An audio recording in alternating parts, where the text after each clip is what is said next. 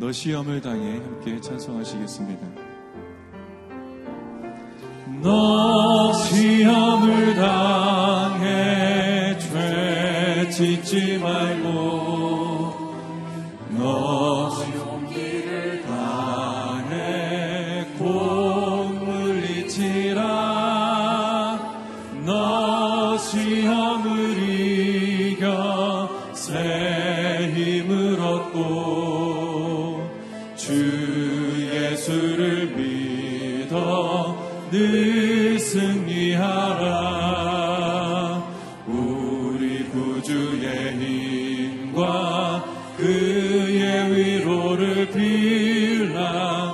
주님 내 편에 서서 항상 도우시리. 내 친구를 삼가 잘 선택하고 너 언행을 삼가 늘 조심하라. 너 열심을 다해 늘 충성하고 온 정성을 다해 주 봉사하라. 우리 주의 힘과 그의 위로를 빌라. 주님 내 편에 서서 항상 도우시리. 잘 이기는 자는 상 받으리니. 너 낙심치 말고 늘 전진하라. 내 구세주 예수 힘 주시리니. 주 예수를 믿어 늘 승리하라. 우리 구주의 힘과 그의 위로를 빌라. 주님 내 편에 서서 항상 도우시리. 다 표현 못해도 나 표현하리라. 다 고백 못해도 나 고백하리라. 다 알 수 없어도 나 알아가리라. 나 닮지 못해도 나 닮아가리라. 다 표현 못해도 나 표현하리라. 다 고백 못해도 나 고백하리라.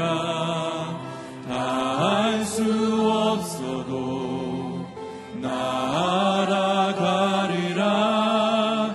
나 닮지 못해도 나 닮아가리라.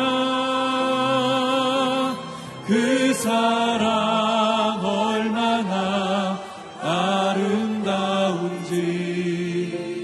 그 사랑 얼마나 날 부유케 하는지. 그 사랑 얼마나 크고 놀라운지를. 그 사랑 얼마나 나를 감격하게 하는 그 사랑 얼마나. 그 사랑 얼마나 아름다운지.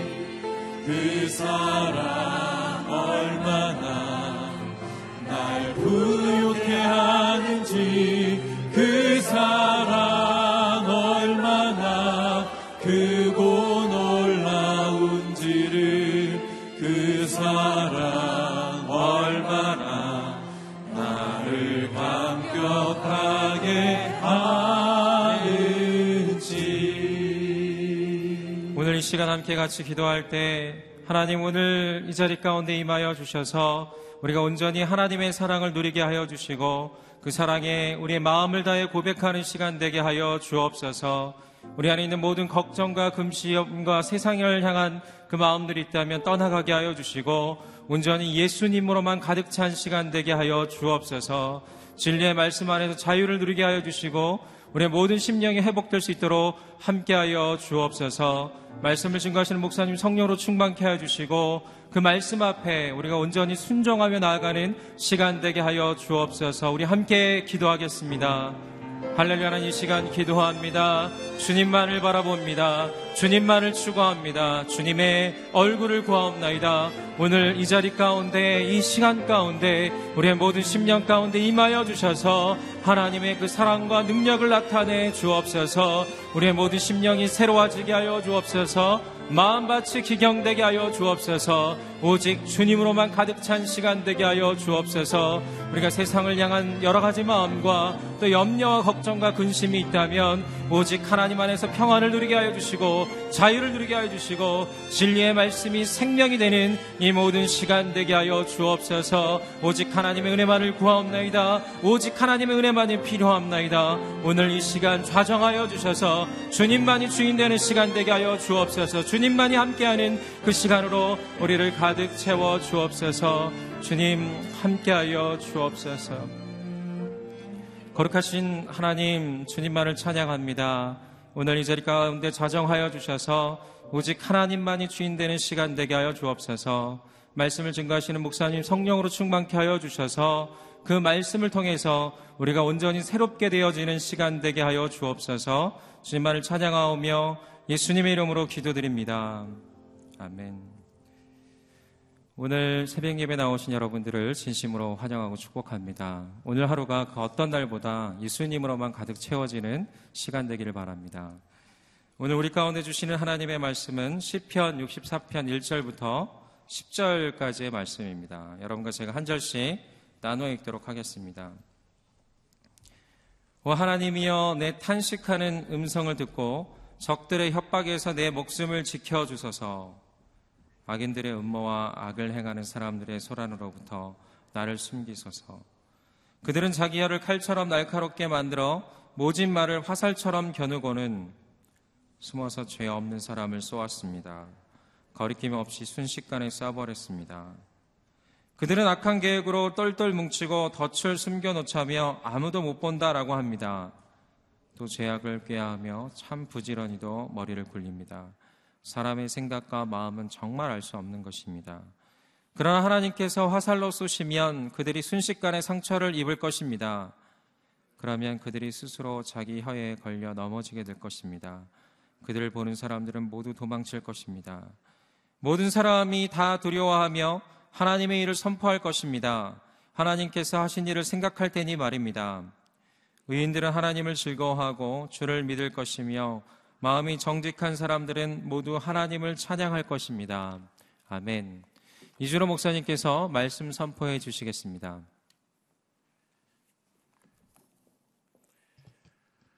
할렐루야. 한 주간도 우리와 함께 하신 하나님을 찬양합니다.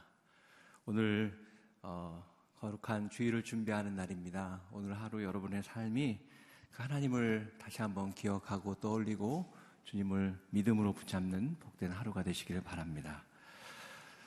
인간의 본능에는 악이 숨겨져 있습니다.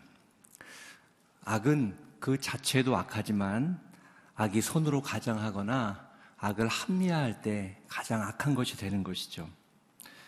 하나님께서는 자기 자신을 합리화하고 그리고 더 나아가 악을 자랑하는 그런 악인들의 모습, 그 모습에 대해서 반드시 심판하신다는 것입니다. 그리고 하나님은 의인의 손을 들어주십니다. 왜냐하면 하나님은 그 의인을 통해 영광과 찬양을 받으시기 원하시기 때문에 그렇습니다. 오늘 본문의 이 저작 시기는 정확히는 알 수 없지만 많은 주석가들에 의하면 사울에게 쫓겨 다니던 그때나 아니면 어제 시편 63편 배경이 되었던 압살롬 아들에게 쫓겨 다닐 때, 고통당할 때라고 추측합니다. 아무튼 지금 다윗은 고난 앞에 있고 공경 앞에 있습니다. 그때 다윗은 하나님께 호소하죠. 1절, 2절을 먼저 같이 읽겠습니다. 1절, 2절 시작. 오 하나님이여, 내 단식하는 음성을 듣고 적들의 협박에서 나 목숨을 지켜주소서. 악인들의 음모와 악을 행하는 사람들의 소란으로부터 나를 숨기소서. 여기 첫 마디가 기도와 같은 그런 고백인데 첫 마디가 오 하나님이여 라고 되어 있습니다. 그런데 원문을 보면 이 기도의 첫 마디가 샤마 엘로힘, 즉 들으소서 전능하신 하나님이라는 고백으로 시작합니다. 들어주십시오 하나님. 이 기도의 첫 마디, 다윗의 기도의 첫 마디는 우리에게 그가 어떠한 가치관과 신앙을 가지고 있는지를 보여줍니다. 다윗은 지금 목숨이 위태한 그러한 굉장히 다급하고 심각한 상황 속에서 이 전능하신 하나님만이 이 악인의 음모를 무너뜨리고 자신을 지켜줄 수 있는 분이라는 것을 그는 확실히 믿었다는 것입니다. 그러므로 여기 보면은 내 탄식하는 음성을 들어주십시오. 그리고 내 목숨을 지켜주십시오.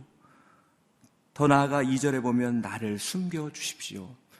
여러분, 솔직하게 자신의 감정을 고백합니다. 왜요? 하나님만이 자신의 음성을 들어주시고 모든 지금 자신을 위협한 악으로부터 자신을 구원해 줄 수 있는 전능하신 하나님임을 믿었기 때문입니다. 여러분, 다윗은 어떤 사람입니까? 다윗은 전쟁에서 뼈가 굵은 사람입니다. 많은 전쟁을 해왔어요. 그런데 지금 오늘 다윗의 모습을 보면 두렵다, 여기 보면 그런 의미죠. 탄식하고 그리고 나를 좀 숨겨주십시오. 내가 지금 너무 마음이 어렵습니다 라고 말하죠. 너무나 솔직하게 자신을 고백하고 있어요. 여러분, 사람이 자존심이 있잖아요. 그래도 전쟁에서 거의 져본 적이 없는 다윗인데 이 순간에 어린아이처럼 자신의 마음과 감정을 솔직히 고백하며 자신을 아시는 하나님, 자신의 내면 깊은 것을 아시는 하나님, 그리고 자신의 상황과 환경을 아시고 그 모든 것을 뛰어넘는 인생을 살게 하시는 그 하나님 앞에 그는 이러한 고백을 하고 있는 것입니다. 세상의 악함으로 우리가 이런 믿음으로 살아가려고 하고 이 정직하게 살아가려고 할 때 악인은 음모를 꾸미고 우리를 협박하고 우리를 무너지게 하는 일들, 그런 일들을 세상에 살다 보면 종종 보게 되고 경험하게 됩니다. 그럴 때 마음이 많이 힘들고 때로는 의인이 악인에게 패하는 것 같은 그런 모습도 있죠. 그러나 그럴 때 전능하신 하나님, 우리의 음성을 들으시고 우리를 아시고 그리고 우리의 인생을 주관하시는 그 하나님 앞에 오늘 다윗처럼 그분을 의지하는 기도로 나아가야 한다라는 것입니다. 그것이 우리 그리스도인들이 고난 앞에, 특별히 악인들이 주는 고난 앞에 가져야 될 태도라는 거예요. 이것은 믿음 있는 자만이 드릴 수 있는 기도인 것입니다. 그러나 악인들의 모습은 어떻습니까? 계속 악하고 그리고 우리를 무너뜨리려고 하는 모습을 볼 수 있죠. 3절, 4절을 보면 그들이 다양한 악한 모습과 그 속마음을 엿볼 수가 있습니다. 우리 3절, 4절을 같이 보겠습니다. 3절, 4절 시작. 그들은 자기 혀를 칼처럼 날카롭게 만들어 모진 말을 화살처럼 겨누고는 숨어서 죄 없는 사람을 쏘았습니다. 꺼리낌 없이 순식간에 쌓아버렸습니다. 악한 사람들 어땠어요? 혀를 칼처럼 날카롭게 만든다. 왜요? 상처 줄고 무너뜨리려고. 모진 말을 화살처럼 겨누고 숨어서 어떻게 해요? 죄 없는 사람을 향해 쏜다고 말합니다. 여러분, 가시처럼 다른 사람의 마음을 아프게 하는 그런 말을 하는 분들이 있습니다. 때로는 날카로운 비수와 같아서 다른 사람들의 마음과 영혼을 그 악한 말로 치명적인 상처를 주는, 입히는 그런 분들이 있죠. 그런 악한 사람들이 있죠. 본문은 그러한 사람을 바로 악한 사람이다라고 표현합니다. 이런 사람들의 특징은 어떤 특징입니까? 사단이 가지고 있는 특징입니다. 참소하고 비방하고 모함합니다. 그래서 많은 화살을 쏘듯이 전쟁에서 그를 화살을 쏴서 치명적인 상처를 입게 하고 의인이 무너지게 하고 넘어지게 하는 것이죠. 그런데 악인의 모습은 거기에 머물지 않아요. 5절에 보니까 덫을 숨겨놓는다고 말합니다. 덫을 숨겨놓는다. 덫은 무엇입니까? 이 짐승을 잡기 위해서 고안된 함정을 의미합니다. 사냥꾼들이 사용하는 도구죠. 이 짐승들에게 있어서는 치명적인 도구입니다. 한번 걸리면 아주 결정적인 상처를 입거나 죽지 않으면 벗어날 수 없는 무서운 도구, 그것이 덫입니다. 제가 예전에 한번 TV에서 불법으로 밀려 파는 그런 사람들을 다루는 프로그램을 본 적이 있어요. 근데 기가 막히게 짐승들이 다니는 길을 알아서 거기에 덫을 두는 거예요. 그리고 기다립니다. 그리고 짐승이 거기에 걸려서 그 치명적인 무기 앞에 걸려서 상처를 입고 그리고 거의 죽어가거나 죽었을 때 피를 흘리고 죽어갈 때 그것을 잡아서 이익을 챙기는 거예요. 제가 그걸 보면서 아무리 돈도 좋지만 저렇게 고통을 주면서 저렇게 불법적으로 어떤 동물들을 잘못 없는 동물들을 저렇게 해야 되나 그런 생각을 한 적이 있습니다. 근데 덫의 종류가 얼마나 많은지 몰라요. 희한한 덫.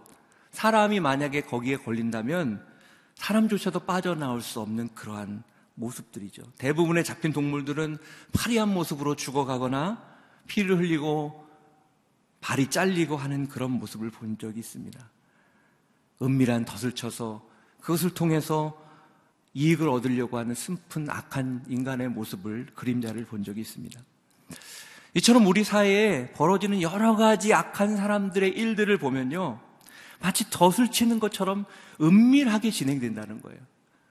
겉으로는 좋은 모습으로, 젠틀한 모습으로 나타나지만 은밀하게 그것을 진행한다는 거죠. 그리고 독한 화살을 쏘는 것처럼 치명적인 상처를 입히게 되죠. 그래서 그 상처를 받을 때 그 상처에 상해서 일어날 수 없고 더 이상 사람을 믿을 수 없고 더 이상 하나님조차 바라볼 수 없는 그런 상태가 될 때가 있습니다. 저는 이제 성도님들이 이제 어떤 문제 때문에 상담을 하는 얘기를 들어보면 정말 세상이 악하구나, 어떻게 그렇게 좋은 모습으로 다가가서 사람의 마음을, 사람을 그렇게 속이고 사람의 마음을 상하게 할까라는 생각이 듭니다. 아, 이게 사람이구나. 우리 교회 안에서 다 좋은 분들 같은데, 그렇게 그런 분들만 만나는 것 같은데, 세상은 또 때로는 교회 안에서도 그런 상처를, 그런 아픔을 당하는 모습을 보게 됩니다. 근데 그들은 거기에 머물지 않고 더 나아가 자신의 악한 모습들을 자랑합니다. 아무도 본 사람이 없다고 자신의 똑똑함을 자랑합니다. 여러분, 악한 사람은요, 미련한 사람을 악하지도 못하더라고요. 굉장히 비상합니다. 똑똑합니다. 그리고 그걸 자랑합니다. 우리 6절을 한번 볼까요? 6절 같이 한번 읽겠습니다. 6절 시작. 또 죄악을 꾀하며 참 부지런히도 머리를 굴립니다. 사람들의 생각과 마음은 정말 알 수 없는 것입니다. 5절에도 보면 그들의 악한 계획으로 똘똘 뭉쳐서 덫을 숨겨놓자며 아무도 못 본다라고 합니다. 라고 말합니다. 여기 표현이 재밌습니다. 늘 머리를 굴린대요. 이 말은 뭐예요? 죄악을 꾀하며 머리를 굴린다. 부지런히 머리를 굴린다라는 것은 어떤 표현입니까? 이것은 자기들의 꾀와 아이디어, 나쁜 악한 꾀와 아이디어를 보면서 와, 대단하다, 탁월하다, 누구도 여기에 안 걸릴 수가 없다라고 말하면서 서로 자랑하는 모습이라는 거예요. 여러분, 악한 것이 자랑하는 그런 모습으로 드러난다는 거예요. 여러분, 이 시대를 생각해 보십시오. 악한 것이 어떻습니까? 그래도 하나님의 질서가 있을 때는 악한 것이 창피하고 숨기려는 것이 되지만 점점 시대가 악해질수록 악한 것이 자랑이 됩니다. 요즘 보십시오. 악한 모습들을 얼마나 자랑하고 오히려 정상적인 사람, 의롭게 사는 사람의 모습이 미련하게 보일 수 있도록 그렇게 자신을 드러내고 너희가 그렇게 의롭게 사는 모습이 그거밖에 안 되냐, 그렇게 우리에게 메시지를 주는 것처럼 느낄 때가 얼마나 많이 있습니까? 그러나 이 악한 죄에 사로잡힌 인생, 그러나 오히려 그들은 스스로 덫에 갇혀진 불쌍한 인생임을 우리는 기억해야 한다는 거예요. 악인의 모습, 득세하고 이기는 것 같죠. 여러분, 우리가 어떤 드라마 같은 거를 볼 때 어떤 때는 막 화가 납니다. 어떻게 저렇게 착한 사람은 그렇게 끝까지 당하는 것 같은지, 미련해 보이는지, 악한 사람은 어떻게 이렇게 비상하고 술수를 쓰고, 여기 마란슨처럼 정말 부지런히 머리를 굴려서 각본을 짜고 함정에 빠뜨리는지 몰라요. 그런데 분명한 사실은 하나님은 그들의 행동에 대해서 어떻게 평가하시고 어떻게 대하시느냐라는 거예요. 여러분, 드라마를 보면 대부분은 어때요? 악인이 나중에 비참하게 패배합니다. 근데 현실은, 지금 우리가 사는 현실은 그렇지 않은 것 같을 때가 참 많아요. 어떤 분은 정말 억울한 일을 당했는데 재판하면 막 지는 거예요. 너무 화가 나는 거예요. 어떻게 이럴 수가 있는가라는 그런 마음이 들 때가 있어요. 현실 안에서는 정말 악이, 이런 악한 사람들의 깨와 그런 술수 때문에 의인이 괴로움을 당하는 그런 모습이 펼쳐지는 것 같이 보입니다. 그런데 여러분, 다윗이 살아갈 때는 그런 일이 없었을까요? 다윗은 그런 일을 안 당했을까요? 다윗도 그런 억울한 누명을 쓰고 아픈 일을 많이 당했어요. 근데 여러분, 중요한 것은 믿음의 사람이라면 어떤 사람인가? 그럼에도 불구하고 하나님의 하나님됨을 볼 수 있는 사람이 믿음의 사람입니다. 여러분, 우리가 어렵습니다. 때로 억울한 일을 당하면 정말 마음이 답답합니다. 그러나 내가 믿음이 있다는 건 무엇입니까? 하나님이 살아계시다는 것을 기억할 수 있는 거예요. 그리고 하나님은 반드시 그 악한 사람들을 심판하시는 분이라는 것을 믿을 수 있어야 된다는 거예요. 그래서 그분께 그 모든 것을 의탁할 수 있는 사람, 그것이 정말 믿음의 사람입니다. 다윗이 오늘 그렇게 하고 있어요. 다윗이 오늘 그 하나님을 바라보고 있어요. 그 하나님의 조치를 기다리고 있어요. 분명한 사실은, 아무리 악인들이 머리를 굴리고 나쁜 일을 남몰래 꾸미고 꾀를 꾀한다 할지라도 여러분, 하나님의 눈은 속일 수 없다라는 거예요. 하나님은 모든 것을 아신다는 거예요. 성경은 그것을 우리에게 말씀해 줍니다. 성경의 수많은 사건들은 많은 악인들이 하나님이 없는 줄 알고 못 보시는 줄 알고 그 일을 했지만, 반드시 하나님은 그들을 심판하시고 그들이 행한 대로 갚아주셨다라는 사실이에요. 성경은 하나님의 어리석음이 사람보다 지혜롭다고 로마서에서 말씀하고 있죠. 하나님의 어리석음이 사람보다 지혜롭습니다. 그 하나님께서는 공의의 하나님이시기 때문에 악인에 대해서 거기에 합당한 분명한 그의 죄의 대가를 물으시는 분이십니다. 그 하나님의 심판의 모습, 그리고 악인을 향하여 심판하시는 하나님에 대해서 본문은 말씀하고 있죠. 독한 말로 사람들 상처를 주고 덫을 쳐서 사람들을 공격하고, 또 그런 사람들 자신들의 모습을 자랑하는 그러한 교만함, 결국은 하나님이 심판하신다는 거예요. 7절, 8절 같이 보겠습니다. 7절, 8절 시작. 그러나 하나님께서 화살로 쏘시면 그들은 순식간에 상처를 입을 것입니다. 그러면 그들이 스스로 자기 혀에 걸려 넘어지게 될 것입니다. 그들을 보는 사람들은 모두 도망칠 것입니다. 여기 보면 순식간에, 하나님은 그대로 두지 않는다는 거예요. 악인들의 교만함, 악인들의 죄악됨, 그것을 살펴보고 계시고 결국 그들을 하나님은 심판하신다는 거예요. 의인을 향해 겨누었던 그것이 오히려 부메랑처럼 그들에게 돌아갈 것이고, 악인들의 혀가 오히려 하나님의 놀라운 심판의 도구가 될 거라고 말씀하는 거예요. 자업자득이란 말이 있죠.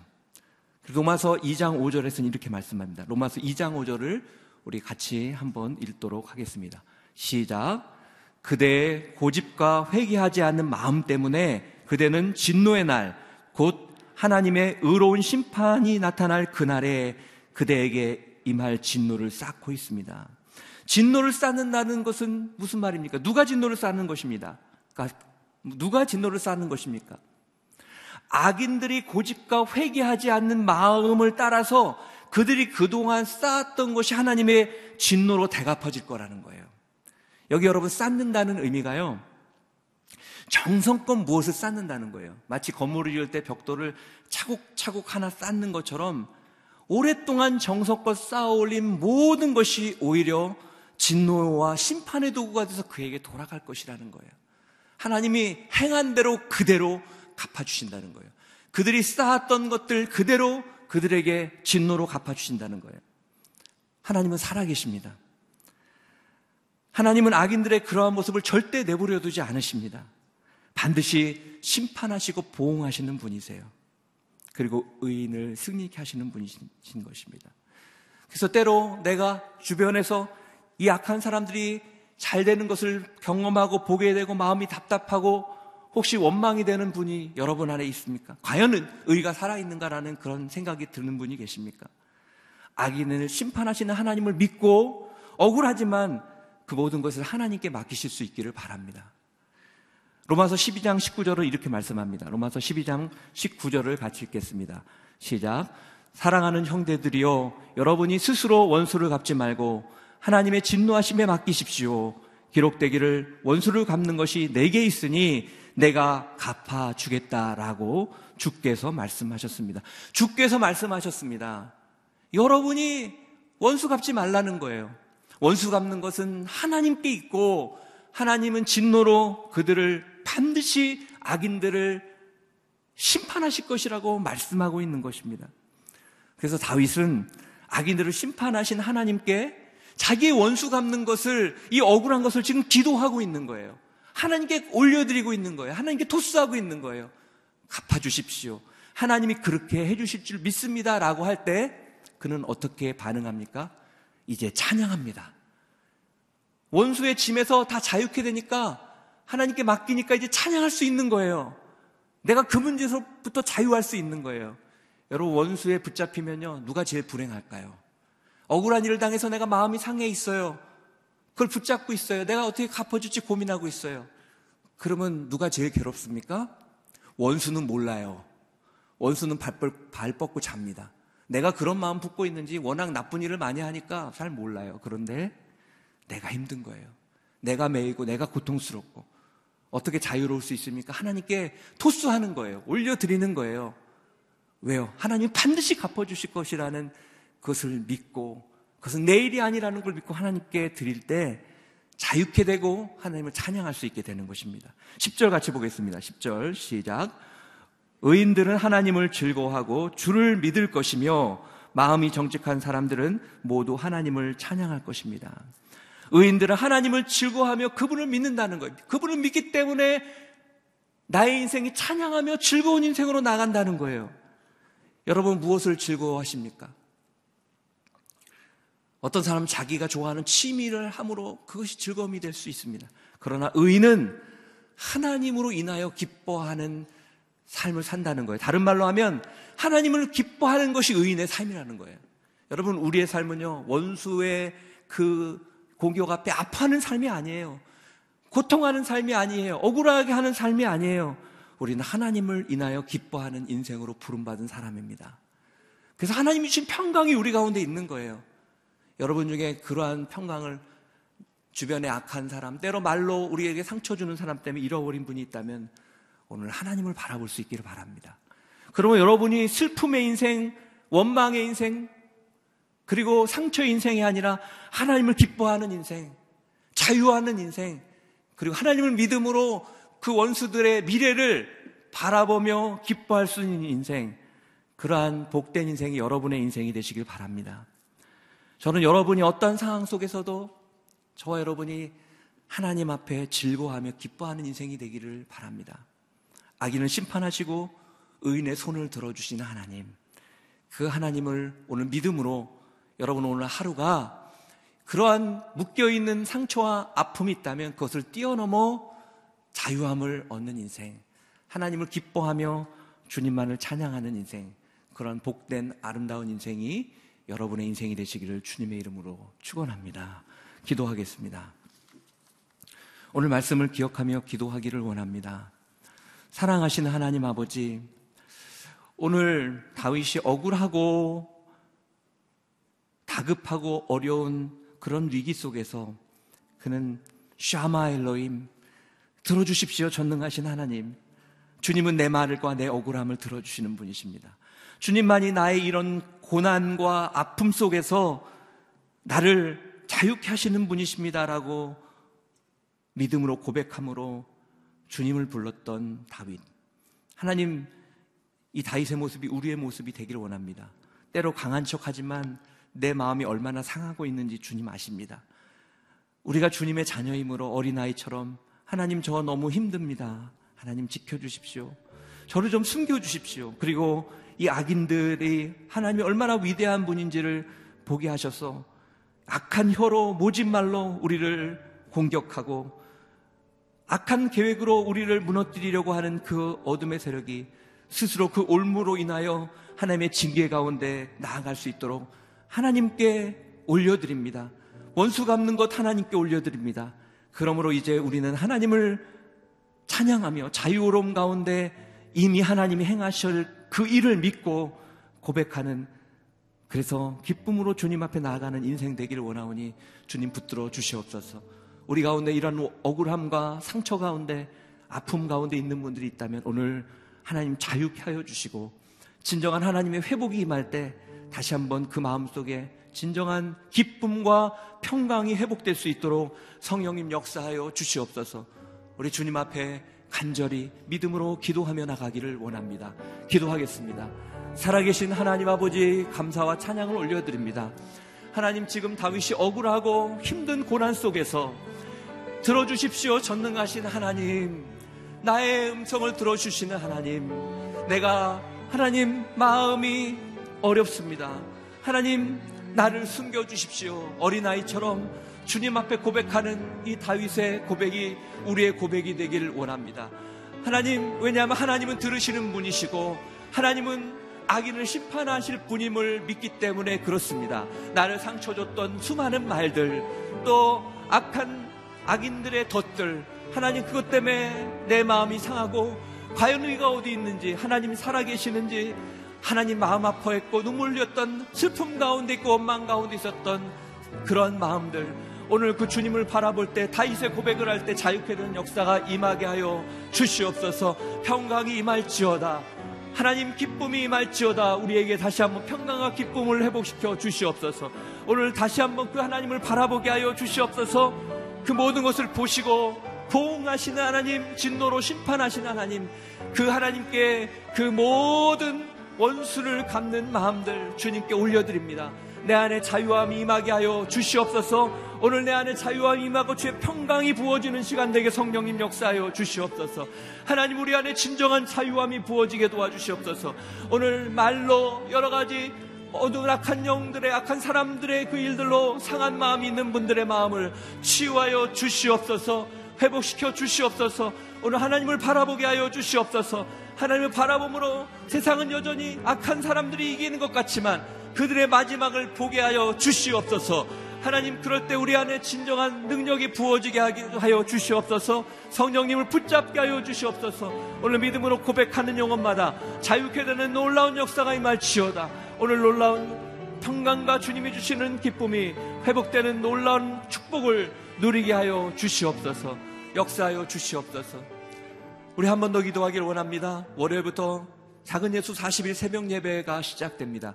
하나님, 올해를 인도해 주신 주님은 찬양합니다. 올해를 기도로 마무리하고 올해 모든 삶을 주께 의탁하며 또 내년을 여실 하나님을 기대하며 특별히 기도하는 기도를 통해서 하나님 우리의 기도가 응답되어지고 우리의 질병이 떠나가며 하나님 우리 가운데 있는 수많은 아픔과 어려움이 변화되는 40일 새벽 예배가 되게 하여 주시옵소서. 말씀 전하신 담임 목사님을 축복하여 주시고 성령으로 기름 부어 주시옵소서. 주님 역사하여 주시옵소서. 교회가 변화되어지고 우리가 변화되는 시간 되게 축복하여 주시옵소서. 한 번 더 통성으로 기도하며 나가도록 하겠습니다.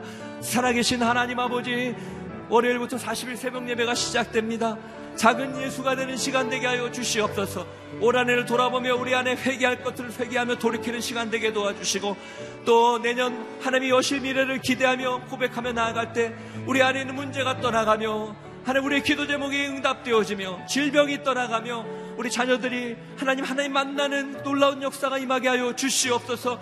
말씀 전하시는 이재호 목사님을 기름 부어주시고 주의 영으로 인도하여 주시고 말씀을 준비하실 때 하나님의 놀라운 그 기름 부음을 부어주셔서 그 말씀을 들을 때마다 우리 영혼이 새로워지는 역사를 경험하게 하여 주시옵소서.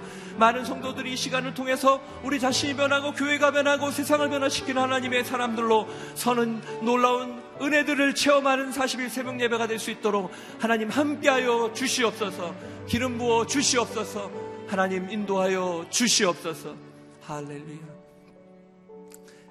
악인들의 그 악한 말과 덫이 있지만 그럼에도 이 땅을 주님이 다스리심을 믿습니다.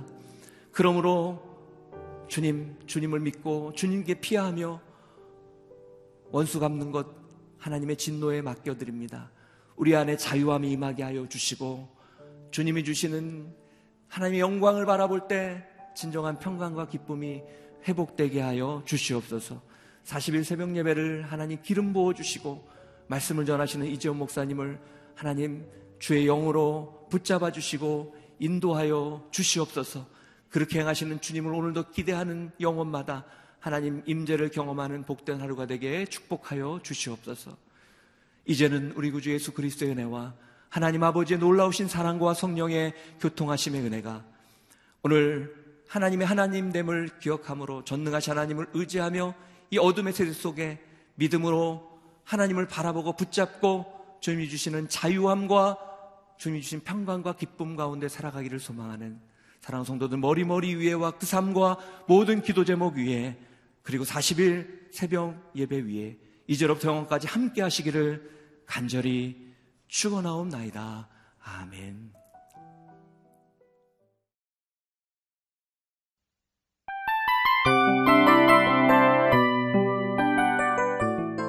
이 프로그램은 청취자 여러분의 소중한 후원으로 제작됩니다.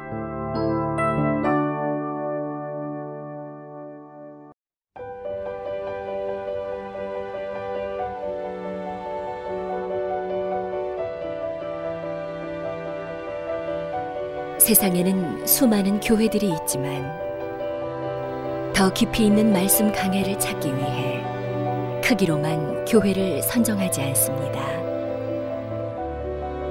보다 좋은 영적 콘텐츠를 더 많이 나누기 위해 방송비를 받지 않습니다. 1년 365일 복음만 전하고 싶어서 우리는 광고를 하지 않습니다. 온누리의 복음을 땅끝까지 CGN TV와 함께 땅끝 선교사가 되어주세요.